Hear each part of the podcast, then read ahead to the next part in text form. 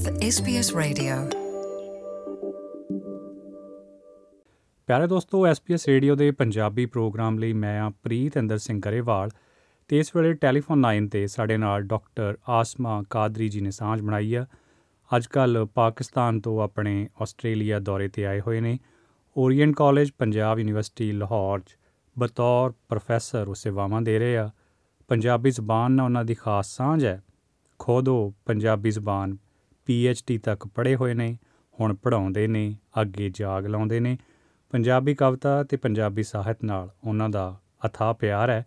Canada, America UK ਵਰਗੇ ਮੁਲਕਾਂ 'ਚ ਉਹਨਾਂ ਨੂੰ ਆਪਣੇ ਲੈਕਚਰ ਦੇਣ ਦਾ, ਵਿਚਾਰ ਸਾਂਝੇ ਕਰਨ ਦਾ ਅਕਸਰ ਮੌਕਾ ਮਿਲਦਾ ਹੈ ਤੇ ਉਸ ਫਹਿਰਿਸਤ ਵਿੱਚ ਹੁਣ ਆਸਟ੍ਰੇਲੀਆ ਵੀ ਸੂਚੀ 'ਚ ਸ਼ਾਮਲ ਹੋ ਗਿਆ ਹਾਂਜੀ ਡਾਕਟਰ ਸਾਹਿਬ ਜੀ ਆਇਆਂ ਨੂੰ ਕੀ ਹਾਲ ਚਾਲ? ਮਿਹਰਬਾਨੀ ਮਿਹਰਬਾਨੀ ਜੀ, ਤੇ ਜੀ ਆਇਆਂ ਨੂੰ, ਸਾਰੇ ਸੁਣਨ ਵਾਲਿਆਂ ਨੂੰ ਵੀ ਜੀ ਆਇਆਂ ਨੂੰ।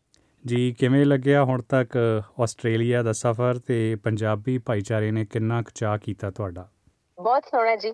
ਪੰਜਾਬ ਜਿੱਥੇ ਵੀ ਹੋਵੇ ਜਿੱਥੇ ਵੀ ਕੋਈ ਇੱਕ ਪੰਜਾਬੀ ਵਸਦਾ ਹੈ ਉੱਥੇ ਸਮਝੋ ਪੂਰਾ ਪੰਜਾਬ ਵਸਦਾ ਹੈ ਤੇ ਲੱਗਦਾ ਹੀ ਨਹੀਂ ਕਿ ਅਸੀਂ ਕਿਤੇ ਸੱਤ ਸਮੁੰਦਰ ਪਾਰ ਪਤਾ ਨਹੀਂ ਕਿੱਥੇ ਬੈਠੇ ਆ।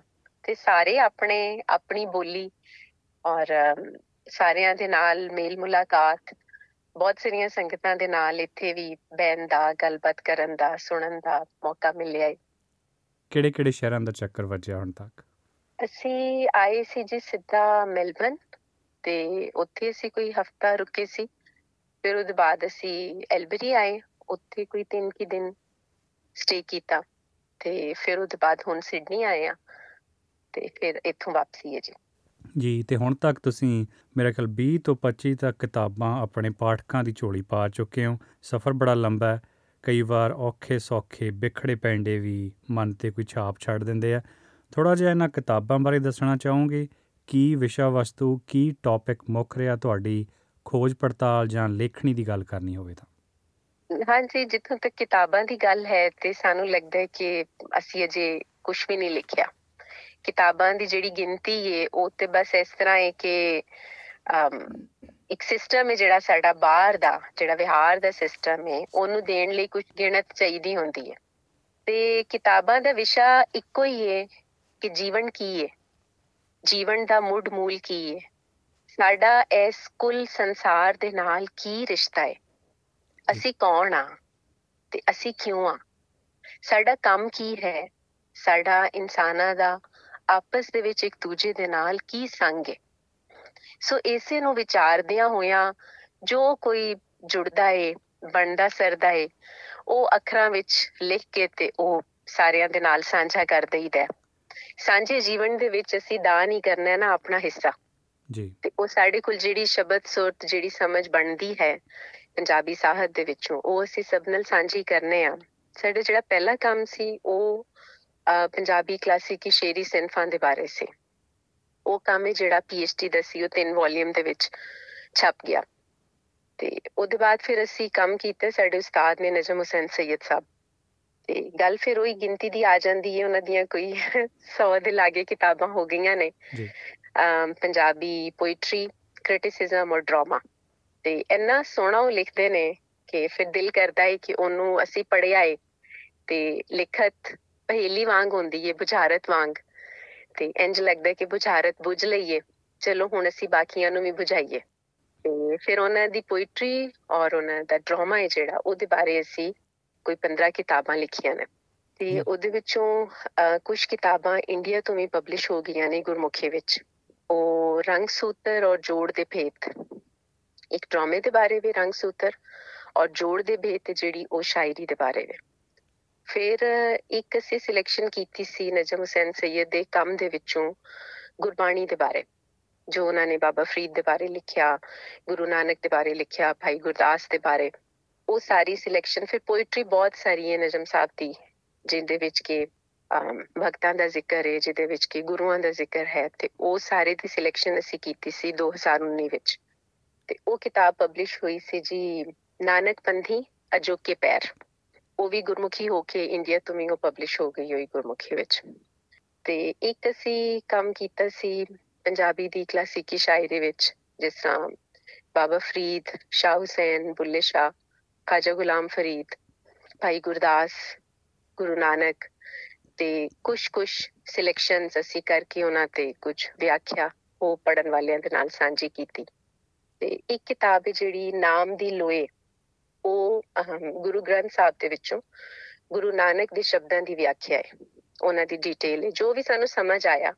ਤੇ ਇੱਕ ਅਸੀਂ ਇਸ ਸਾਲ ਕਿਤਾਬ ਛਾਪੀ ਸੀ ਜੀ, ਲੋਕ ਕਹਾਣੀਆਂ ਦੀ ਕਰਤ ਸੁਰਤ ਦੇ ਅਖਾਣ।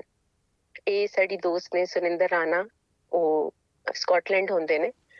ਉਹਨਾਂ ਨੇ ਦੱਸਿਆ ਕਿ ਉਹ ਆਪਣੇ ਬੀਜੀ ਤੋਂ ਕਹਾਣੀਆਂ ਸੁਣਦੇ ਸੀ।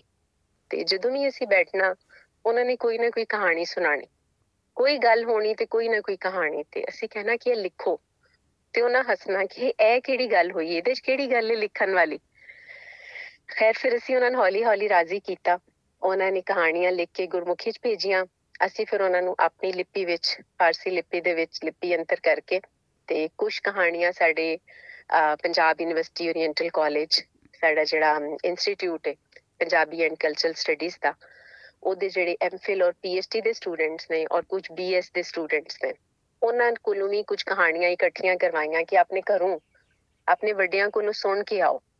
ਉਹ ਫਿਰ ਉਹਨਾਂ ਨੇ ਸੁਣੀਆਂ, ਲਿਖ ਕੇ ਦਿੱਤੀਆਂ, ਉਹ ਸਾਰੀਆਂ ਇਕੱਠੀਆਂ ਕਰਕੇ ਅਸੀਂ ਇਸ ਸਾਲ ਉਹ ਕਿਤਾਬ ਛਾਪੀ ਹੈ, ਕਰਤ ਸੁਰਤ ਦੇ ਅਖਾਣ। ਜੀ, ਬੜਾ ਚੰਗਾ ਲੱਗਿਆ ਇਹ ਸਭ ਜਾਣ ਕੇ। ਇਸ ਤੋਂ ਪਹਿਲਾਂ ਕਿ ਆਪਾਂ ਗੱਲਬਾਤ ਦਾ ਸਿਲਸਿਲਾ ਇਸੇ ਤਰ੍ਹਾਂ ਜਾਰੀ ਰੱਖੀਏ, ਕੋਈ ਤੁਹਾਡਾ ਪਸੰਦੀਦਾ ਪੰਜਾਬੀ ਦਾ ਸ਼ੇਰ ਜਾਂ ਕੋਈ ਪੰਜਾਬੀ ਦੀ ਕਵਿਤਾ ਜੋ ਸਾਡੇ ਸੁਣਨ ਵਾਲਿਆਂ ਨਾਲ ਤੁਸੀਂ ਸਾਂਝੀ ਕਰਨੀ ਚਾਹੋ। ਹਾਂਜੀ, ਬਹੁਤ ਜ਼ਿਆਦਾ ਨੇ ਜੀ। ਕੋਈ ਇੱਕ ਤੇ ਹੈ ਨਹੀਂ। ਤੁਹਾਨੂੰ ਪਤਾ ਹੈ ਕਿ ਪੰਜਾਬੀ ਪੜਨ ਵਾਲੇ ਨੇ ਜਿਹੜੇ ਉਹਨਾਂ ਨੂੰ ਸਾਰੀਆਂ ਚੀਜ਼ਾਂ ਨੇ ਜਿਹੜੀਆਂ ਉਹ ਲੱਗਦਾ ਹੈ ਕਿ ਇਹ ਵਾਦੇ ਫਿਰ ਲੱਗਦਾ ਨਹੀਂ ਨਹੀਂ, ਇਹ ਉਸ ਤੋਂ ਵੀ ਵਾਦੇ ਤੇ ਅਸੀਂ ਇੱਕ ਕਲਾਸਿਕ ਦੇ ਵਿੱਚੋਂ ਸਭ ਦੇ ਨਾਲ ਸਾਂਝੀ ਕਰਨਾ ਚਾਹਾਂਗੇ, ਜਿਹੜਾ ਸਾਡਾ ਸਭ ਦਾ ਰੋਜ਼ ਦਾ ਮਸਲਾ ਹੈ, ਰੋਟੀ ਦਾ। ਅਸੀਂ ਕੈਪੀਟਲਿਜ਼ਮ 'ਚ ਜਿਉਂਦੇ ਆ ਔਰ ਅਸਲ 'ਚ ਅਸੀਂ ਨਹੀਂ ਜਿਉ ਰਹੇ ਕੈਪੀਟਲਿਜ਼ਮ ਪਿਆ ਜਿਉਂਦਾ ਹੈ ਔਰ ਇਹਨੇ ਵੀ ਕੀ ਜੀਵਣਾ ਹੈ? ਇਹ ਮੋਇਆ ਜੀਵਨ ਪਿਆ ਜਾਲਦਾ ਹੈ। ਤੇ ਸੁਲਤਾਨ ਬਾਹੂ ਦਾ ਇੱਕ ਉਹਨਾਂ ਦੀ ਇੱਕ ਸੀ ਹਰਫੀ ਹੈ, ਉਹ ਸੀ ਸੁਣਨ ਵਾਲਿਆਂ ਦੇ ਨਾਲ ਸਾਂਝੀ ਕਰਾਂਗੇ।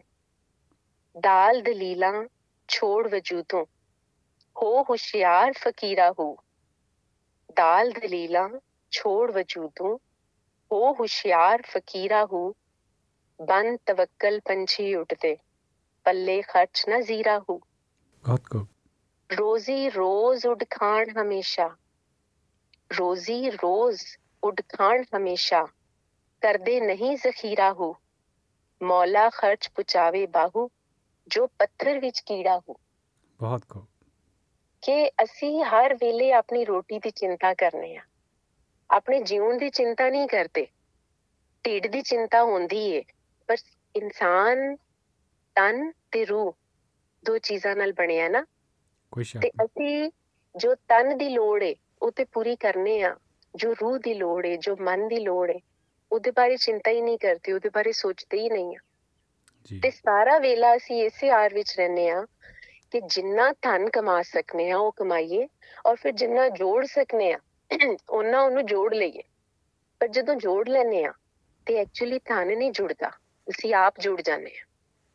ਅਸੀਂ ਧਨ ਨੂੰ ਬੈਂਕ ਦੇ ਵਿੱਚ ਰੱਖ ਕੇ ਲੋਕਰ 'ਚ ਤਾਲਾ ਲਾ ਕੇ ਸਮਝਨੇ ਆ ਅਸੀਂ ਹੁਣ ਸਾਡਾ ਫਿਊਚਰ ਸੇਫ ਹੈ। ਅਸੀਂ ਹੁਣ ਸਿਕਿਉਰ ਹੋ ਗਏ ਆ ਪਰ ਜੇ ਧਿਆਨ ਨਾਲ ਵੇਖੋ, ਤੇ ਅਸੀਂ ਬੈਂਕ ਦੇ ਲੋਕਰ ਦੇ ਵਿੱਚ ਆਪਣੇ ਆਪ ਨੂੰ ਬੰਦ ਕਰਕੇ ਆਉਂਦੇ ਹਾਂ। ਕਿਉਂਕਿ ਸਾਨੂੰ ਸਾਨੂੰ ਯਕੀਨ ਹੀ ਹੈ ਨਹੀਂ ਕਿ ਜਿਹੜੇ ਰੱਬ ਨੇ ਸਾਨੂੰ ਪੈਦਾ ਕੀਤਾ, ਜਿਨੇ ਸਾਨੂੰ ਜੀਵਨ ਦਿੱਤਾ, ਉਹ ਸਾਨੂੰ ਜੀਵਨ ਨੂੰ ਗੁਜ਼ਾਰਨ ਲਈ ਰਿਜ਼ਕ ਵੀ ਦੇਵੇਗਾ। ਤੇ ਉਹਦੇ ਲਈ ਸੁਲਤਾਨ ਬਾਹੂ ਮਿਸਾਲ ਦਿੰਦੇ ਨੇ ਛੋਟੀ ਜਿੰਨੀ ਕਿ ਦੇਖੋ, ਪੱਖੂ ਸਵੇਰੇ ਜਿਸਲੇ ਉੱਡਦਾ ਹੈ ਨਾ, ਤੇ ਉਹਨੂੰ ਇਹ ਪੱਕ ਹੁੰਦਾ ਹੈ ਕਿ ਮੈਨੂੰ ਰੋਜ਼ੀ ਲੱਭੇਗੀ। ਤੇ ਉਹ ਸ਼ਾਮੀ ਖਾ ਕੇ ਹੀ ਆਪਣੇ ਆਲ ਨੇ ਪਰਤਦਾ ਪਰ ਬੰਦੇ ਨੂੰ ਇਹ ਪੱਕ ਨਹੀਂ ਹੁੰਦਾ। ਬੰਦਾ ਤਵੱਕਲ ਨਹੀਂ ਕਰਦਾ। ਜਦੋਂ ਉਹ ਤਵੱਕਲ ਨਹੀਂ ਕਰਦਾ, ਫਿਰ ਉਹ ਆਰੇ ਲੱਗਾ ਰਹਿੰਦਾ ਇੰਨਾ ਆਰ ਕਰਦਾ ਇੰਨਾ ਆਰ ਕਰਦਾ ਕਿ ਉਹ ਸਾਰੇ ਦੇ ਵਿੱਚ ਉਹਨੂੰ ਇੱਕ ਫ੍ਰਿਜ ਵੀ ਘੱਟ ਪੈ ਜਾਂਦਾ ਉਹਨੂੰ ਇੱਕ ਸਟੋਰ ਵੀ ਘੱਟ ਪੈ ਜਾਂਦਾ ਉਹਨੂੰ ਸਮ ਟਾਈਮ ਇੱਕ ਵੱਡਾ ਗੋਦਾਮ ਵੀ ਥੋੜਾ ਪੈ ਜਾਂਦਾ। ਕੋਈ ਸ਼ੱਕ ਨਹੀਂ। ਤੇ ਸਾਹ ਕਿੰਨੇ ਨੇ ਇਹਦਾ ਤੇ ਪਤਾ ਹੀ ਕੋਈ ਨਹੀਂ। ਸੋ ਸੁਲਤਾਨ ਬਾਹੂ ਕਹਿੰਦੇ ਨੇ ਕਿ ਮੌਲਾ ਖਰਚ ਪੁਚਾਵੇ ਬਾਹੂ ਜੋ ਪੱਥਰ ਵਿੱਚ ਕੀੜਾ ਹੋ। ਅਸੀਂ ਜੋ ਇਕੱਠਾ ਕਰਕੇ ਜੋੜ ਕੇ ਸਮਝਦੇ ਹਾਂ ਕਿ ਇਹ ਮੈਂ ਜੋੜਿਆ। ਉਹ ਮੈਂ ਨਹੀਂ ਜੋੜਿਆ ਉਹ ਮੈਂ ਜੁੜੀ ਹੈ। ਔਰ ਉਹ ਮੈਂ ਜਿਹੜੀ ਫਿਰ ਸਾਨੂੰ ਆਪਣੇ ਵਰਗਿਆਂ ਤੋਂ ਵੱਖਰਾ ਕਰਦੀ ਹੈ। ਇੰਨਾ ਵੱਖਰਾ ਕਰ ਦਈਏ ਕਿ ਫਿਰ ਉਹਦੇ ਬਾਅਦ ਅਸੀਂ ਆਪਣੇ ਆਪ ਨੂੰ ਖਾਣਾ ਸ਼ੁਰੂ ਕਰ ਦਿੰਦੇ ਅਸੀਂ ਆਪ ਆਪਣੀ ਖੁਰਾਕ ਬਣ ਜਾਂਦੇ ਹਾਂ। ਔਰ ਉਹਦੇ ਨਾਲ ਜਿੰਨਾ ਆਪਣੇ ਆਪ ਨੂੰ ਖਾ ਰਹੇ ਹਾਂ ਉਹਨਾਂ ਹਉਮੈ ਬਣਾ ਰਹੇ ਹਾਂ। ਔਰ ਹਉਮੈ ਸਾਡੇ ਜੀਵਨ ਸਾਡੇ ਪੂਰੇ ਜੀਵਨ ਨੂੰ ਵਿਜੋਗਦਾ ਹੈ ਔਰ ਵਿਰਾਨ ਕਰਦਾ ਹੈ। ਕਿਉਂਕਿ ਸਾਡਾ ਰਿਸ਼ਤਾ ਮੁੱਕ ਗਿਆ ਆਪਣੇ ਵਰਗੇ ਜੀਆਂ ਦੇ ਨਾਲ ਆਪਣੇ ਆਲ ਦਵਾਲ ਵਸਤੀ ਕੁਲ ਕੁਦਰਤ ਦੇ ਨਾਲ ਅਗ ਹਵਾ ਮਿੱਟੀ ਪਾਣੀ ਔਰ ਆਕਾਸ਼ ਦੇ ਨਾਲ। ਸੋ ਸਾਨੂੰ ਸਿਰਫ ਤਨ ਦੀ ਰੋਟੀ ਦੀ ਫਿਕਰ ਹੈ। ਤੇ ਸ਼ਾਇਰੀ ਬਹੁਤ ਸੋਹਣੀ ਹੈ ਜੀ। ਇਹਦੇ ਕੋਈ ਚ ਸ਼ੱਕ ਅਸੀਂ ਕੀ ਸੁਣਾ ਸਕਨੇ ਆ? ਜਿਸ ਤਰ੍ਹਾਂ ਮੀਆਂ ਮੁਹੰਮਦ ਬਖਸ਼ ਕਹਿੰਦੇ ਨੇ ਕਿ ਮਾਲੀ ਦਾ ਕੰਮ ਪਾਣੀ ਦੇਣਾ ਭਰ ਭਰ ਮਸ਼ਕਾਂ ਲਾਵੇ। ਮਾਲੀ ਦਾ ਕੰਮ ਪਾਣੀ ਦੇਣਾ ਭਰ ਭਰ ਮਸ਼ਕਾਂ ਲਾਵੇ। ਮਾਲਕ ਦਾ ਕੰਮ ਫਲ ਫੁੱਲ ਲਾਣਾ ਲਾਵੇ ਜਾਂ ਨਾ ਲਾਵੇ। ਤੇ ਸਾਡਾ ਕੰਮ ਹੈ ਜੀਵਨ ਦੇ ਵਿੱਚ ਆਰ ਕਰਨਾ ਸੱਚਾ ਔਰ ਸੁੱਚਾ। ਅਸੀਂ ਆਰ ਤੇ ਕਰਨੇ ਆ ਪਰ ਸਿਰਫ ਆਪਣੇ ਲਈ ਕਰਨੇ ਆ। ਆਰ ਉਹ ਹੈ ਜੋ ਕੁੱਲ ਲਈ ਹੈ। ਜਿਹੜਾ ਸਿਰਫ ਆਪਣੇ ਲਈ ਹੈ ਉਹ ਸਿਰਫ ਸਾਨੂੰ ਆਪਣੇ ਆਪ ਦੇ ਅੰਦਰ ਬੰਦ ਤੋਂ ਬੰਦ ਕਰਦਾ ਚਲਾ ਜਾਂਦਾ ਹੈ। ਬਹੁਤ ਵਜਾ ਫਰਮਾਇਆ ਤੁਸੀਂ। ਤੇ ਤੁਸੀਂ ਅ, ਸਿੱਖ ਭਾਈਚਾਰੇ ਦੇ ਕਾਫੀ ਕਰੀਬ ਸਮਝੇ ਜਾਂਦੇ ਹੋ। ਮੈਂ ਮਹਿਸੂਸ ਕਰਦਾ ਤੁਹਾਡੇ ਕਾਫੀ ਸਾਰੇ ਲੈਕਚਰ ਗੁਰਦੁਆਰਿਆਂ ਵਿੱਚ ਵੀ ਹੋਏ ਨੇ। ਉਸ ਪਾਸੇ ਜੀ। ਨੂੰ ਤੁਹਾਡਾ ਝੁਕਾਅ ਵੀ ਰਿਹਾ। ਤੇ ਜਦੋਂ ਮੈਂ ਤੁਹਾਨੂੰ ਇਹ ਸਵਾਲ ਕਰ ਰਿਹਾ ਤਾਂ ਉਦੋਂ ਸੁਤੇ ਸਿੱਧ ਮੇਰੀ ਸੁਰਤ ਮੇਰਾ ਮਨ ਨਨਕਾਣਾ ਸਾਹਿਬ ਕਰਤਾਰਪੁਰ ਸਾਹਿਬ ਦੇ ਦਰਸ਼ਨ ਦਿਦਾਰੇ ਦੇ ਦ੍ਰਿਸ਼ ਘੁੰਮਣੇ ਸ਼ੁਰੂ ਹੋ ਗਏ ਨੇ। ਤੇ ਸਾਡੇ ਸੁਣਨ ਵਾਲੇ ਅ, ਖਾਸ ਤੌਰ ਤੇ ਐਲਬਰੀ ਤੋਂ ਹਰਪ੍ਰੀਤ ਕੌਰ ਜੀ ਉਹ ਮੈਨੂੰ ਦੱਸਦੇ ਸੀ ਕਹਿੰਦੇ ਮੂਲ ਮੰਤਰ ਦੀ ਵਿਆਖਿਆ ਤੁਸੀਂ ਬੜੀ ਖੂਬਸੂਰਤੀ ਨਾਲ ਕਰਦੇ ਹੋ।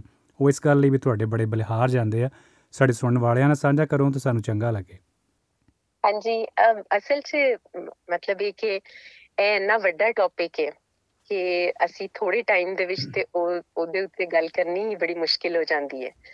ਪਰ ਅਸੀਂ ਇੱਕ ਜਿਹੜਾ ਅਮ, ਅਹ, ਸ਼ਬਦ ਹੈ ਵੇ ਪੌਣ ਗੁਰੂ ਪਾਣੀ ਪਿਤਾ ਮਾਤਾ ਧਰਤ ਮਹਤ ਦਿਵਸ ਰਾਤ ਦੁਇ ਦਾਈ ਦਾਇਆ ਖੇਲੇ ਸਗਲ ਜਗਤ। ਜਿਸ ਤਰ੍ਹਾਂ ਅਸੀਂ ਗੱਲ ਕਰ ਰਹੇ ਹਾਂ ਨਾ ਹੁਣੇ ਕਿ ਬੰਦਾ ਹੈ ਜਿਹੜਾ ਉਹ ਪੰਜ ਤੱਤ ਨਾਲ ਬਣਿਆ। ਤੇ ਪੰਜ ਤੱਤਾਂ ਦੇ ਨਾਲ ਬਣਿਆ ਬੰਦਾ ਹੈ ਜਿਹੜਾ ਉਹਦੀ ਬੋਲੀ ਪੰਜਾਂ ਪਾਣੀਆਂ ਦੇ ਜੁੜਨ ਨਾਲ ਬਣੀ ਹੈ ਪੰਜਾਬੀ। ਹੁਣ ਜਿਹੜੀ ਬੋਲੀ ਹੀ ਨਿਤਰੀ ਹੋਈ, ਸੁਥਰੀ, ਸਾਫ਼ ਹੈ ਉਹਦੇ ਵਿੱਚ ਜੋ ਸੁਨੇਹਾ ਹੈ ਉਹ ਸੱਚ ਦਾ ਹੈ ਤੇ ਸੱਚ ਦੇ ਸੁਨੇਹੇ ਨੂੰ ਮੰਨਣ ਲਈ, ਜਾਣਨ ਲਈ, ਸਮਝਣ ਲਈ ਸਾਨੂੰ ਪਹਿਲੇ ਇਹ ਮਾਣ ਕਰਨਾ ਪ- ਪਵੇਗਾ ਕਿ ਅਸੀਂ ਪੰਜਾਬੀ ਹਾਂ। ਤੇ ਅਸੀਂ ਕੀ ਕਰਨੇ ਆ ਕਿ ਅਸੀਂ ਦੂਜੇ ਲਿਟਰੇਚਰ ਪੜ੍ਹ ਕੇ, ਦੂਜੀਆਂ ਜ਼ੁਬਾਨਾਂ ਦੂਜੇ ਢੰਗ ਦੇ ਨਾਲ ਪੜ੍ਹ ਕੇ ਤੇ ਅਸੀਂ ਸਮਝਨੇ ਆ ਕਿ ਅਸੀਂ ਬਹੁਤ ਪੜ੍ਹ ਲਿਆ। ਤੇ ਜੋ ਅਸਲ ਸਾਡੇ ਕੋਲ ਸਾਡਾ ਸੁਨੇਹਾ ਹੈ ਵੇ ਜੋ ਸਾਡੀ ਆਪਣੀ ਮਿੱਟੀ ਦੇ ਵਿੱਚੋਂ ਪਿਆ ਉੱਗਦਾ ਹੈ ਜਿਹੜਾ ਸਾਡੀ ਮਿੱਟੀ ਦੇ ਨਾਲ ਸਾਡੀ ਸਾਂਝ ਪਿਆ ਬਣਾਉਂਦਾ ਹੈ ਜਿਹੜਾ ਸਾਡੇ ਪੰਜਾਂ ਤੱਤਾਂ ਦੇ ਨਾਲ ਸਾਨੂੰ ਜਾਣੂ ਪਿਆ ਕਰਾਂਦਾ ਹੈ ਉਹਦੇ ਨਾਲ ਸਾਡਾ ਰਿਸ਼ਤਾ ਨਹੀਂ ਬਣਦਾ। ਅਸੀਂ ਜਦੋਂ ਅਹ, ਪੰਜਾਬੀ ਦੀ ਗੱਲ ਕਰਨੇ ਆ ਜਾਂ ਜਦੋਂ ਗੁਰਬਾਣੀ ਦੀ ਗੱਲ ਕਰਨੇ ਆ ਤੇ ਅਸੀਂ ਐਕਚੁਅਲੀ ਪੂਰੇ ਪੰਜਾਬ ਦੀ ਗੱਲ ਕਰ ਰਹੇ ਹਾਂ। ਅਸੀਂ ਪੂਰੀ ਪੰਜਾਬੀ ਬੋਲੀ ਦੀ ਗੱਲ ਕਰ ਰਹੇ ਹਾਂ। ਅਗਰ ਅਸੀਂ ਕਹਿੰਨੇ ਆ ਕਿ ਪੌਣ ਗੁਰੂ ਹੈ ਤੇ ਪੌਣ ਹਵਾ ਹੈ ਹਵਾ ਗੁਰੂ ਹੈ ਗੁਰੂ ਕੌਣ ਹੈ ਗੁਰੂ ਉਸਤਾਦ ਹੈ ਤੁਹਾਡਾ ਕੋਈ ਲੀਡਰ ਹੈ ਗੁਰ ਹੈ ਜਿਹੜਾ ਉਹ ਢੰਗ ਹੈ ਤਰੀਕਾ ਹੈ ਵਿਚਾਰ ਲਈ ਹੈ ਆਈਡੀਓਲੋਜੀ ਹੈ ਸੋਚ ਹੈ ਸਾਡੀ। ਤੇ ਪੌਣ ਹਵਾ ਸਾਨੂੰ ਜੀਵਨ ਢੰਗ ਸਿਖਾਉਂਦੀ ਹੈ ਕਿ ਜੀਵਨਾ ਕਿਵੇਂ ਹੈ ਅਨਦਿਸਣਾ ਹੋ ਕੇ। ਹੁਣ ਇਹ ਉਲਟ ਹੈ ਕੈਪੀਟਲਿਜ਼ਮ ਦੇ ਕੈਪੀਟਲਿਜ਼ਮ ਕਹਿੰਦਾ ਹੈ ਕਿ ਜੇ ਤੁਸੀਂ ਦਿਸਦੇ ਨਹੀਂ ਤੇ ਤੁਸੀਂ ਹੋ ਹੀ ਨਹੀਂ। ਜੀ। ਇੰਨੇ ਇੰਨੇ ਵੱਡੇ ਫਲੈਕਸ ਸਾਈਨ ਅਸੀਂ ਬਣਾਉਂਦੇ ਆ ਔਰ ਪੋਸਟਰ ਬਣਾ ਬਣਾ ਕੇ ਆਪਣੇ ਲਾਣੇ ਆ ਹਵਾ ਜਿਹੜੀ ਸਾਨੂੰ ਸਭ ਨੂੰ ਸਾਹ ਦਿੰਦੀ ਹੈ ਪਈ ਜਿਹੜੀ ਸਾਨੂੰ ਸਭ ਨੂੰ ਜੀਵਨ ਦਿੰਦੀ ਹੈ ਪਈ ਕੀ ਉਹਦਾ ਕਿਤੇ ਪੋਸਟਰ ਲੱਗਾ ਹੋਇਆ? ਉੱਤੇ ਦਿਸਦੀ ਨਹੀਂ। ਔਰ ਕਿੰਨੀ ਹੌਲੀ ਹੈ ਥਾਂ ਨਹੀਂ ਘੇਰਦੀ। ਹਰ ਇੱਕ ਨੂੰ ਸਾਵਾਂ ਸਾਹ ਦਿੰਦੀ ਹੈ। ਸੋ ਗੁਰੂ, ਉਸਤਾਦ, ਮੁਰਸ਼ਦ, ਰਹਿਨੁਮਾ, ਰਹਿਬਰ ਗਾਈਡ ਉਹ ਕਿਵੇਂ ਦਾ ਹੋਣਾ ਚਾਹੀਦਾ ਹੈ? ਕਿ ਜੋ ਉਹਦਾ ਬਣਾਇਆ ਹੈ, ਉਹਦੇ ਵਿੱਚੋਂ ਉਹ ਦਿਸੇ। ਅਸੀਂ ਦਿਸਨੇ ਆ ਕਿਉਂਕਿ ਹਵਾ ਸਾਨੂੰ ਸਾਹ ਦੇ ਰਹੀ ਹੈ। ਹਵਾ ਸਾਹ ਨਾ ਦੇਵੇ ਤੇ ਅਸੀਂ ਹਾਂ ਹੀ ਨਹੀਂ। ਸੋ ਹਵਾ ਹੈ ਜਿਹੜੀ ਉਹਦੇ ਵਰਗਾ ਹੋਵਾਂਗੇ ਤੇ ਅਸੀਂ ਗੁਰੂ ਹੋ ਸਕਨੇ ਆ ਅਸੀਂ ਉਸਤਾਦ ਹੋ ਸਕਨੇ ਆ ਸਾਨੂੰ ਜੀਵਨ ਦਾ ਢੰਗ ਹੈ ਜਿਹੜਾ, ਉਹ ਵਾਹ ਦੱਸਦੀ ਹੈ। ਪਾਣੀ ਹੈ ਜਿਹੜਾ ਉਹ ਪਿਤਾ ਹੈ। ਪਾਣੀ ਜੀਵਨ ਸੋਮਾ ਹੈ। ਪਾਣੀ ਜੀਵਨ ਦਿੰਦਾ ਹੈ। ਸੋ ਪਾਣੀ ਨਾ ਹੋਵੇ ਤੇ ਜੀਵਨ ਹੈ ਨਹੀਂ। ਤੇ ਪਾਣੀ ਕੀ ਕਰਦਾ ਹੈ? ਪਾਣੀ ਸਾਡੇ ਲਈ ਉਗਾਸ ਕਰਦਾ ਹੈ। ਸਾਡੇ ਲਈ ਫਸਲਾਂ ਉਗਾਉਂਦਾ ਹੈ। ਫਲ, ਸਬਜ਼ੀਆਂ, ਅਨਾਜ। ਪਾਣੀ ਸਾਡੇ ਲਈ ਸਾਡੀ ਤ੍ਰੇ ਮੁਕਾਉਂਦਾ ਹੈ। ਪਾਣੀ ਸਾਡੇ ਲਈ ਆਪਣੇ ਆਪ ਨੂੰ ਦਾਨ ਕਰਦਾ ਹੈ। ਪਾਣੀ ਇਹ ਨਹੀਂ ਕਹਿੰਦਾ ਕਿ ਮੈਂ ਤੱਤਾ ਨਹੀਂ ਹੋਣਾ ਤੇ ਮੈਂ ਠੰਡਾ ਨਹੀਂ ਹੋਣਾ। ਜੀ ਕਰੇ ਤੇ ਉਹਨੂੰ ਜਮਾ ਲਓ, ਨਾ ਨਹੀਂ ਕਰਦਾ। ਸੋ ਪਿਤਾ ਕੀ ਕਰਦਾ ਹੈ? ਪਿਤਾ ਆਪਣੀ ਔਲਾਦ ਦੀ ਸੰਭਾਲ ਕਰਦਾ ਉਹਨਾਂ ਨੂੰ ਪਾਲਦਾ ਉਹਨਾਂ ਦਾ ਧਿਆਨ ਕਰਦਾ ਬਿਨਾਂ ਇਹ ਸੋਚੇ ਕਿ ਮੈਨੂੰ ਵੀ ਕੁਝ ਕੋਈ ਸ਼ੈ ਦੀ ਲੋੜ ਹੈ, ਕੋਈ ਡਿਮਾਂਡ ਨਹੀਂ ਹੁੰਦੀ ਪਿਤਾ ਦੀ। ਸੋ ਪਾਣੀ ਹੈ ਜਿਹੜਾ ਉਹਦੀ ਸਾਡੇ ਤੋਂ ਕੋਈ ਡਿਮਾਂਡ ਨਹੀਂ। ਪਾਣੀ ਸਾਡੀ ਤਰੇ ਮੁਕਾ ਰਿਹਾ ਹੈ। ਪਾਣੀ ਦੀ ਆਪਣੀ ਤਰੇ ਕੀ ਹੈ? ਸਾਨੂੰ ਪਤਾ ਹੀ ਨਹੀਂ ਹੈ। ਸਾਨੂੰ ਵੇਲ ਹੀ ਹੈ ਨਹੀਂ ਕਿ ਅਸੀਂ ਉਹਨੂੰ ਵਿਚਾਰ ਲਈ ਸੋ ਪਾਣੀ ਹੈ ਜਿਹੜਾ ਉਹਦਾ ਆਪਣਾ ਕੋਈ ਰੰਗ ਨਹੀਂ ਹੈ। ਪਾਣੀ ਨੂੰ ਅਸੀਂ ਜਿਹੜੇ ਰੰਗ ਵਿੱਚ ਚਾਹੀਏ, ਅਸੀਂ ਰੰਗ ਸਕਨੇ ਹਾਂ। ਪਾਣੀ ਦੀ ਕੋਈ ਆਪਣੀ ਸ਼ਕਲ ਨਹੀਂ ਹੈ। ਜਿਹੜੀ ਸ਼ਕਲ ਵਿੱਚ ਚਾਹੀਏ, ਅਸੀਂ ਉਹਨੂੰ ਪਾਣੀ ਨੂੰ ਬਣਾ ਲਈਏ। ਜਿਹੜੇ ਭਾਂਡੇ 'ਚ ਪਾਉਂਦੇ ਆ ਪਾਣੀ ਉਸੇ ਵਰਗਾ ਹੋ ਜਾਂਦਾ ਹੈ। ਸੋ ਇਹ ਸਾਨੂੰ ਸਾਡਾ ਪੰਜਾਬੀ ਸਾਹਿਤ ਹੈ ਜਿਹੜਾ ਉਹ ਸਾਡੇ ਜੀਵਨ ਦੇ ਨਾਲ ਜੋੜਦਾ ਹੈ, ਸਾਡੇ ਪੰਜਾਂ ਤੱਤਾਂ ਦੇ ਨਾਲ ਜੋੜਦਾ ਹੈ। ਇਹੀ ਸ਼ਬਦ ਕਰ ਰਿਹਾ। ਸ਼ਬਦ ਕਹਿ ਰਿਹਾ ਹੈ, ਪੌਣ ਗੁਰੂ ਹੈ ਅਗਰ ਤੁਸੀਂ ਜੀਵਨ ਦੇ ਵਿੱਚ ਕੁਝ ਕਰਨਾ ਚਾਹੁੰਦੇ ਹੋ ਤੇ ਪੌਣ ਹੋ ਜਾਓ, ਵਾਹ ਹੋ ਜਾਓ। ਪਾਣੀ ਪਿਤਾ ਹੈ ਪਾਣੀ ਹੋ ਜਾਓ। ਮਾਤਾ ਧਰਤ ਮਹਤ ਤੇ ਤੁਸੀਂ ਮਿੱਟੀ ਹੋ ਜਾਓ, ਧਰਤੀ ਹੋ ਜਾਓ। ਧਰਤੀ ਜੋ ਪੈਰਾਂ ਦੇ ਹੇਠ ਹੈ। ਧਰਤੀ ਜੋ ਸਭ ਤੋਂ ਨੀਵੀਂ ਹੈ। ਸਭ ਤੋਂ ਹੇਠਾਂ ਹੈ ਸਭ ਤੋਂ ਥੱਲੇ ਵੇ ਉਹ ਹੋ ਜਾਓ। ਧਰਤੀ ਸਾਨੂੰ ਉਗਾਸ ਕਰਕੇ ਦਿੰਦੀ ਹੈ। ਜੀ। ਸਾਨੂੰ ਅੰਨ ਉਗਾ ਕੇ ਦਿੰਦੀ ਹੈ। ਅਸੀਂ ਉਹਦਾ ਪਕਾਇਆ ਉਹਦਾ ਦਿੱਤਾ ਅੰਨ ਖਾਣੇ ਆ ਔਰ ਫਿਰ ਉਹਦਾ ਰੱਦ ਵਾਪਸ ਧਰਤੀ ਨੂੰ ਦਿੰਨੇ ਆ ਧਰਤੀ ਇਨਕਾਰ ਨਹੀਂ ਕਰਦੀ। ਉਹ ਹਰ ਵੇਲੇ ਸਾਨੂੰ ਨਵਾਂ ਉਪਜਾ ਕੇ ਦੇ ਰਹੀ ਹੈ ਔਰ ਸਾਡਾ ਰੱਦਿਆ ਹੋਇਆ ਵਾਪਸ ਲੈ ਰਹੀ ਹੈ ਤਾਂ ਉਹ ਧਰਤੀ ਹੈ ਧਰਤੀ ਮਾਂ ਵੀ ਹੈ ਮਾਂ ਕੀ ਕਰਦੀ ਹੈ ਮਾਂ ਆਪਣਾ ਧਿਆਨ ਨਹੀਂ ਕਰਦੀ। ਉਹ ਆਪਣੀ ਔਲਾਦ ਦਾ ਧਿਆਨ ਕਰਦੀ ਹੈ ਔਲਾਦ ਨੂੰ ਜੰਮਦੀ ਹੈ ਪਾਲਦੀ ਹੈ ਸੰਭਾਲਦੀ ਹੈ ਉਹ ਔਲਾਦ ਵੱਡੀ ਹੋ ਕੇ ਪੁੱਛਦੀ ਹੈ ਤੂੰ ਕੌਣ ਹੈ ਤੇ ਕੀ ਕੀਤਾ ਤੂੰ ਸਾਡੇ ਲਈ? ਔਲਾਦ ਨੂੰ ਲੱਗਦਾ ਹੈ ਕਿ ਅਸੀਂ ਤੇ ਆਪੇ ਹੀ ਜੰਮੇ ਤੇ ਆਪੇ ਹੀ ਪਲ ਗਏ ਆ। ਜਦੋਂ ਉਹ ਔਲਾਦ ਆਪ ਮਾਪੇ ਬਣਦੀ ਹੈ ਨਾ, ਫਿਰ ਉਹਨਾਂ ਨੂੰ ਪਤਾ ਲੱਗਦਾ ਹੈ ਕਿ ਕਿਵੇਂ ਮਾਪਿਆਂ ਨੇ ਰਾਤਾਂ ਜਾਗ ਜਾਗ ਕੇ ਸਾਨੂੰ ਚੁੱਕ ਕੇ ਮੋਢਿਆਂ ਤੇ, ਹੱਥਾਂ ਤੇ ਖੜਾ ਖੜਾ ਕੇ ਵੱਡਾ ਕੀਤਾ। ਸੋ ਜੀਵਨ ਦੇ ਵਿੱਚ ਸਾਨੂੰ ਵੇਖਣਾ ਹੈ ਕਿ ਸਾਡਾ ਹਿੱਸਾ ਕੀ ਹੈ ਤੇ ਉਹਦੇ ਲਈ ਸਾਨੂੰ ਵੇਖਣਾ ਪਵੇਗਾ ਕਿ ਕੁਦਰਤ ਦੇ ਤੱਤ ਨੇ ਜਿਹੜੀ ਉਹ ਇਸ ਜਹਾਨ 'ਚ ਕੀ ਪੇ ਕਰਦੇ ਨੇ।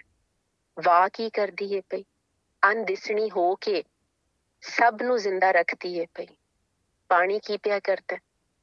ਪਾਣੀ ਸਭ ਦੀ ਤਰੇ ਮੁਕਾਉਂਦਾ ਪਿਆ, ਪਾਣੀ ਸਭ ਨੂੰ ਜੀਵਨ ਦਿੰਦਾ ਏ ਪਿਆ।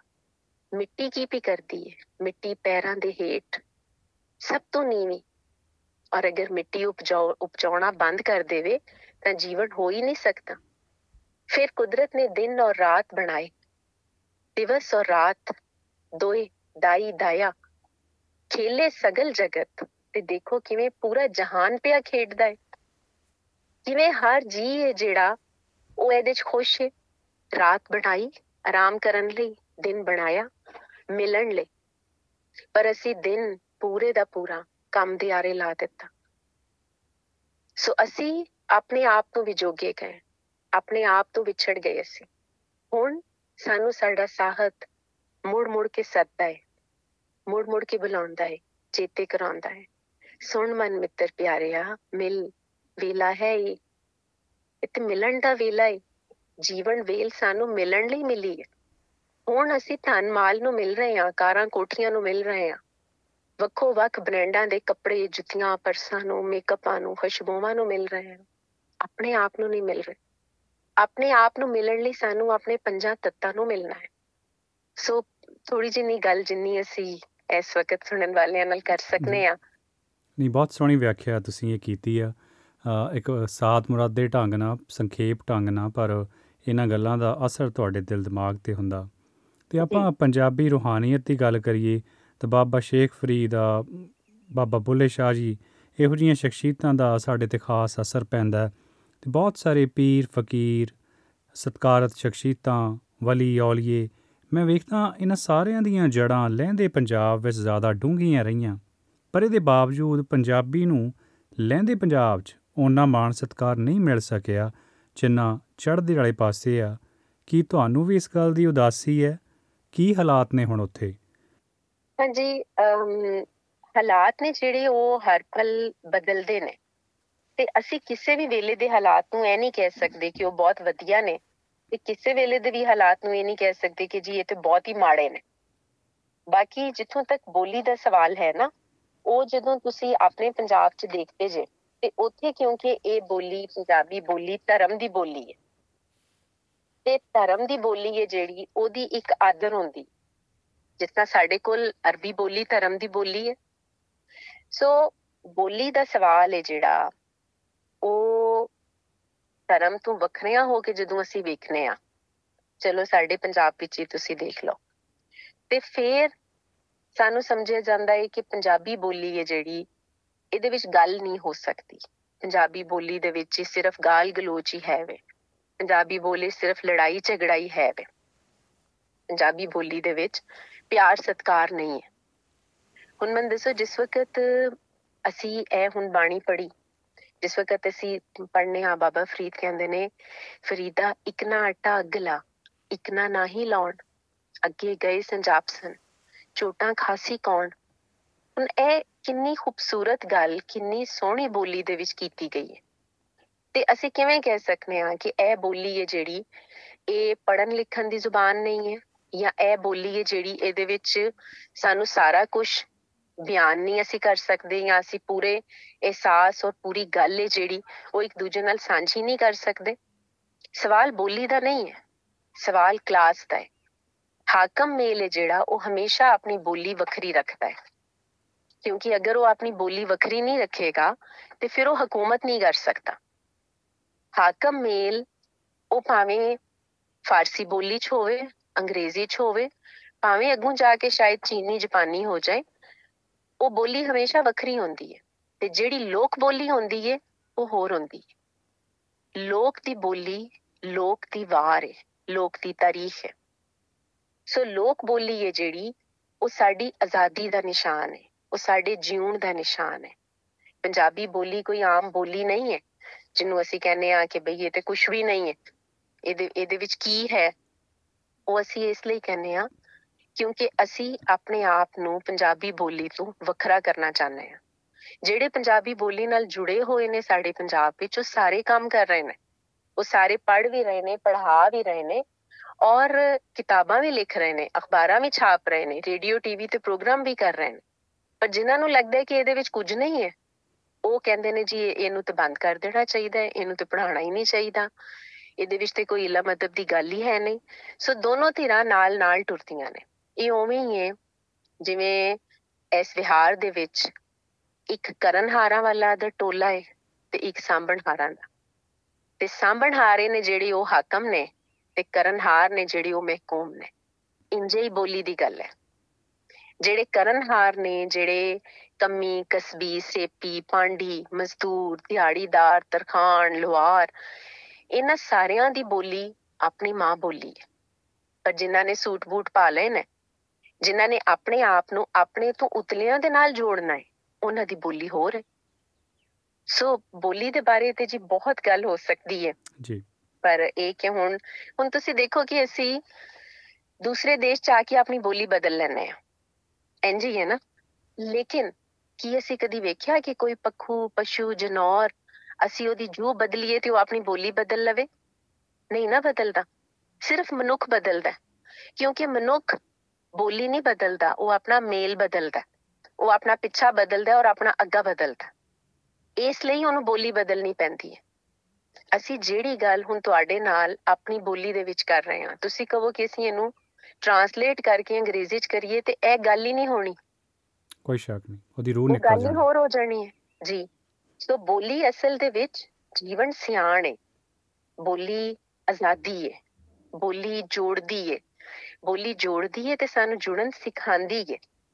ਬੋਲੀ ਸਾਨੂੰ ਜੀਵਨ ਢੰਗ ਦੱਸਦੀ ਹੈ। ਬੋਲੀ ਸਾਨੂੰ ਸਾਡੇ ਅਸਲੇ ਦੇ ਨਾਲ ਜੋੜਦੀ ਹੈ। ਤੇ ਜਦੋਂ ਤੱਕ ਅਸੀਂ ਪੂਰੇ ਆਜ਼ਾਦ ਨਹੀਂ ਹੁੰਦੇ ਅਸੀਂ ਆਪਣੀ ਬੋਲੀ ਨੂੰ ਸਿਆਣ ਨਹੀਂ ਸਕਦੇ। ਕਿਉਂਕਿ ਬੋਲੀ ਦੀ ਸਿਆਣ ਲਈ ਸਾਨੂੰ ਪਹਿਲੇ ਆਪ ਆਜ਼ਾਦ ਹੋਣਾ ਜ਼ਰੂਰੀ ਹੈ। ਅਸੀਂ ਆਜ਼ਾਦ ਹਾਂ ਹੀ ਨਹੀਂ। ਅਸੀਂ ਗੁਲਾਮ ਆ ਬੱਜੇ ਹੋਏ ਆ ਧਨ ਮਾਲ ਦੇ ਨਾਲ। ਅਸੀਂ ਜਦੋਂ ਤੱਕ ਆਪਣੇ ਪੰਜਾਂ ਤੱਤਾਂ ਦੇ ਨਾਲ ਨਹੀਂ ਜੁੜਾਂਗੇ, ਅਸੀਂ ਆਪਣੀ ਬੋਲੀ ਨਹੀਂ ਬੋਲ ਸਕਦੇ। ਜੀ। ਤੇ ਤੁਸੀਂ ਨਾਲ ਜੋੜ ਜੜੋਤੀ ਗੱਲ ਕੀਤੀ ਹੈ। ਮੈਂ ਵੇਖਦਾ ਕਿ ਲਹਿੰਦੇ ਤੇ ਚੜ੍ਹਦੇ ਪੰਜਾਬ ਦੇ ਲੋਕਾਂ ਨੂੰ ਹਨਾ, ਆਪਸ 'ਚ ਪਿਆਰ ਮੁਹੱਬਤਾਂ ਦੀ ਆਪਾਂ ਗੱਲ ਕਰਦੇ ਆਂ ਭਾਰਤ ਪਾਕਿਸਤਾਨ ਖਿੱਤੇ ਵਿੱਚ ਜਿਹੜੀ ਫ੍ਰਿਕਸ਼ਨ ਆ, ਉਹਦੀ ਗੱਲ ਕਰਦੇ ਆਂ ਮੈਂ ਤੁਹਾਨੂੰ ਇੱਕ ਚਿੰਤਕ ਵਜੋਂ ਵੀ ਵੇਖਦਾ ਕਿਉਂਕਿ ਜਿਹੜੇ ਸਾਹਿਤਕਾਰ, ਕਲਾਕਾਰ ਲੋਕ ਨੇ, ਉਹ ਇਹ ਪਾੜਾ ਘਟਾ ਸਕਦੇ ਨੇ ਕਿਸੇ ਨਾ ਕਿਸੇ ਹੱਦ ਤੱਕ। ਪਰ ਕੁਝ ਲੋਕ ਨੇ ਜਿਹੜੇ ਭਾਰਤ ਪਾਕਿਸਤਾਨ 'ਚ ਨਫ਼ਰਤ ਫੈਲਾਉਣ ਦੀ ਕੋਈ ਕਸਰ ਨਹੀਂ ਛੱਡਦੇ, ਤੇ ਇਦਾਂ ਕਰਦੇ ਆਂ ਫੋਕੀ ਦੇਸ਼ ਭਗਤੀ ਨਾਲ ਵੀ ਇਸ ਵਰਤਾਰੇ ਨੂੰ ਜੋੜ ਕੇ ਵੇਖਿਆ ਜਾਂਦਾ। ਬਾਗੇ ਬਾਰਡਰ ਤੇ ਫੌਜੀ ਬੂਟਾਂ ਦੀਆਂ ਆਡੀਆਂ ਕੀ ਤੁਹਾਡੇ ਮਨ ਮੰਦਰ 'ਚ ਵੀ ਗਲੀਆਂ ਕਰਦੀਆਂ? ਭਾਰਤ ਪਾਕਿਸਤਾਨ ਦਾ ਕ੍ਰਿਕਟ ਮੈਚ ਹੁੰਦਾ ਗਦਰ ਫਿਲਮ ਦੀ ਜ਼ਹਿਰ ਕੀ ਇਹ ਤੁਹਾਨੂੰ ਵੀ ਚੜਦੀ ਆ? ਤੇ ਕਲਾਕਾਰ ਸਾਹਿਤਕਾਰ ਲੋਕ ਇਹ ਪਾੜਾ ਘਟਾਉਣ ਲਈ ਕੀ ਕਰ ਸਕਦੇ ਨੇ? ਬਸ ਜੀ ਦੇਖੋ ਅਸੀਂ ਜਿਸ ਤਰ੍ਹਾਂ ਪਹਿਲੇ ਗੱਲ ਕੀਤੀ ਹੈ ਨਾ ਕਿ ਇੰਜ ਨਹੀਂ ਹੁੰਦਾ ਕਿ ਕਦੀ ਵੀ ਕੋਈ ਇੱਕ ਹੀ ਚੀਜ਼ ਹੋ ਰਹੀ ਹੋਵੇ। ਹਮੇਸ਼ਾ ਦੋਨੋਂ ਚੀਜ਼ਾਂ ਨਾਲ-ਨਾਲ ਹੁੰਦੀਆਂ ਨੇ। ਗਲਾਸ ਅੱਧਾ ਭਰਿਆ ਹੈ ਕਿ ਅੱਧਾ ਖਾਲੀ ਹੈ। ਇਹ ਸਾਡੀ ਵੇਖਣ ਵਾਲੀ ਅੱਖ ਉੱਤੇ ਹੈ। ਹਜ਼ਰਤ ਰਾਬੀਆ ਬਸਰੀ ਸਾਡੇ ਬੜੇ ਵੱਡੇ ਸਿਆਣੇ ਹੋਏ ਨੇ। ਉਹਨਾਂ ਕੋਲੋਂ ਕਿਸੇ ਨੇ ਪੁੱਛਿਆ ਕਿ ਤੁਸੀਂ ਸ਼ੈਤਾਨ ਤੋਂ ਕਿੰਨੀ ਨਫ਼ਰਤ ਕਰਦੇ ਹੋ? ਤੇ ਉਹਨਾਂ ਨੇ ਕਿਹਾ ਕਿ ਮੈਨੂੰ ਰੱਬ ਦੀ ਮੁਹੱਬਤ ਤੋਂ ਵੇਲ ਨਹੀਂ ਲੱਭਦੀ ਕਿ ਮੈਂ ਸ਼ੈਤਾਨ ਨਾਲ ਨਫ਼ਰਤ ਕਰਾਂ। ਜੀ। ਇਸ ਲਈ ਸਾਨੂੰ ਵੀ ਕਦੀ ਇਹ ਵੇਲ ਲੱਭੀ ਨਹੀਂ ਕਿ ਅਸੀਂ ਦੇਖੀਏ ਕਿ ਪੰਜਾਬੀ ਦੇ ਖਿਲਾਫ ਕੌਣ ਕੀ ਕਰ ਰਿਹਾ। ਸਾਨੂੰ ਤੇ ਇੰਨਾ ਪਤਾ ਹੈ ਕਿ ਅਸੀਂ ਜੋ ਆਪਣੇ ਹਿੱਸੇ ਦਾ ਕਰ ਸਕਨੇ ਆ ਅਸੀਂ ਉਹ ਕਰਦੇ ਚਲੇ ਜਾਈਏ। ਤੇ 47 ਦੀ ਵੰਡ ਨੇ ਧਰਤੀ ਦੇ ਉੱਤੇ ਲਕੀਰ ਪਾਈ ਦਿਲਾਂ ਵਿੱਚ ਨਹੀਂ ਪਾਈ। ਉਹ ਵੰਡ ਪੰਜਾਬੀ ਦੀ ਸਾਂਝ ਨੂੰ ਨਹੀਂ ਮੁਕਾ ਸਕੀ। ਉਹ ਪੰਜਾਬੀਆਂ ਦੇ ਅੰਦਰੋਂ ਪੰਜਾਬੀ ਦੇ ਮਾਣ ਨੂੰ ਕੱਢ ਨਹੀਂ ਸਕੀ। ਪੰਜਾਬ ਦੀ ਧਰਤੀ ਦੇ ਦੋ ਟੋਟੇ ਹੋਏ। ਬੋਲੀ ਇਹ ਸਾਡੀ ਪੰਜਾਬੀ, ਉਹਦੀ ਲਿਪੀ ਦੇ ਦੋ ਟੋਟੇ ਹੋਏ। ਪਰ ਬੋਲਣ ਤੇ ਇੱਕੋ ਹੀ ਰਿਹਾ। ਅਸੀਂ ਅਮਰੀਕਾ, ਕੈਨੇਡਾ ਲੰਡਨ ਅੱਜ ਇੱਥੇ ਬੈਠੇ ਹਾਂ, ਆਸਟ੍ਰੇਲੀਆ, ਸਾਨੂੰ ਲੱਗਦਾ ਹੀ ਨਹੀਂ ਹੈ ਕਿ ਕੋਈ ਪਾੜ ਹੈ, ਕੋਈ ਵਿਥ ਹੈ, ਕੋਈ ਵਿਤਕਰਾ ਹੈ। ਸਾਰਿਆਂ ਦੇ ਨਾਲ ਬੜੀ ਸੋਹਣੀ ਗੱਲ ਹੁੰਦੀ ਹੈ।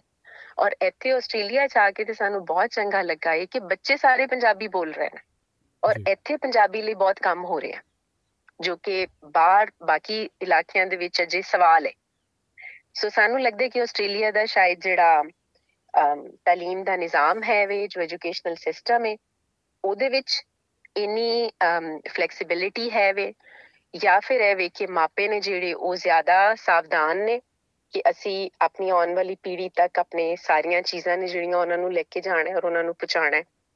ਜੀ ਇਸ ਸਨੇਹ ਦੇ ਨਾਲ ਹੀ ਤੁਹਾਡੇ ਤੋਂ ਇਜਾਜ਼ਤ ਲੈਣੇ ਆ ਡਾਕਟਰ ਕਾਦਰੀ ਤੁਸੀਂ ਸਾਡੇ ਸੁਣਨ ਵਾਲਿਆਂ ਲਈ ਸਮਾਂ ਕੱਢਿਆ ਇਹ ਸੋਹਣੀਆਂ ਸਿਆਣੀਆਂ ਗੱਲਾਂ ਉਹਨਾਂ ਤੱਕ ਪਹੁੰਚਦੀਆਂ ਕੀਤੀਆਂ ਉਹਦੇ ਲਈ ਬਹੁਤ-ਬਹੁਤ ਧੰਨਵਾਦ ਮਿਹਰਬਾਨੀ। ਜੀ ਬਹੁਤ ਸ਼ੁਕਰੀਆ ਜੀ। ਸੁਣਨ ਵਾਲਿਆਂ ਨੂੰ ਵੀ ਸਾਡੇ ਵੱਲੋਂ ਬਹੁਤ ਸਲਾਮ ਤੇ ਪੰਜਾਬ ਹੈ ਜਿਹੜਾ ਉਹਨਾਂ ਦਾ ਆਪਣਾ ਹੈ। ਸਭ ਦਾ ਸਭ ਆਓ ਔਰ ਆਪਣੇ ਪੰਜਾਬ ਨੂੰ ਆ ਕੇ ਮਾਣੋ ਜੀ ਮਿਹਰਬਾਨੀ You're with SBS Radio.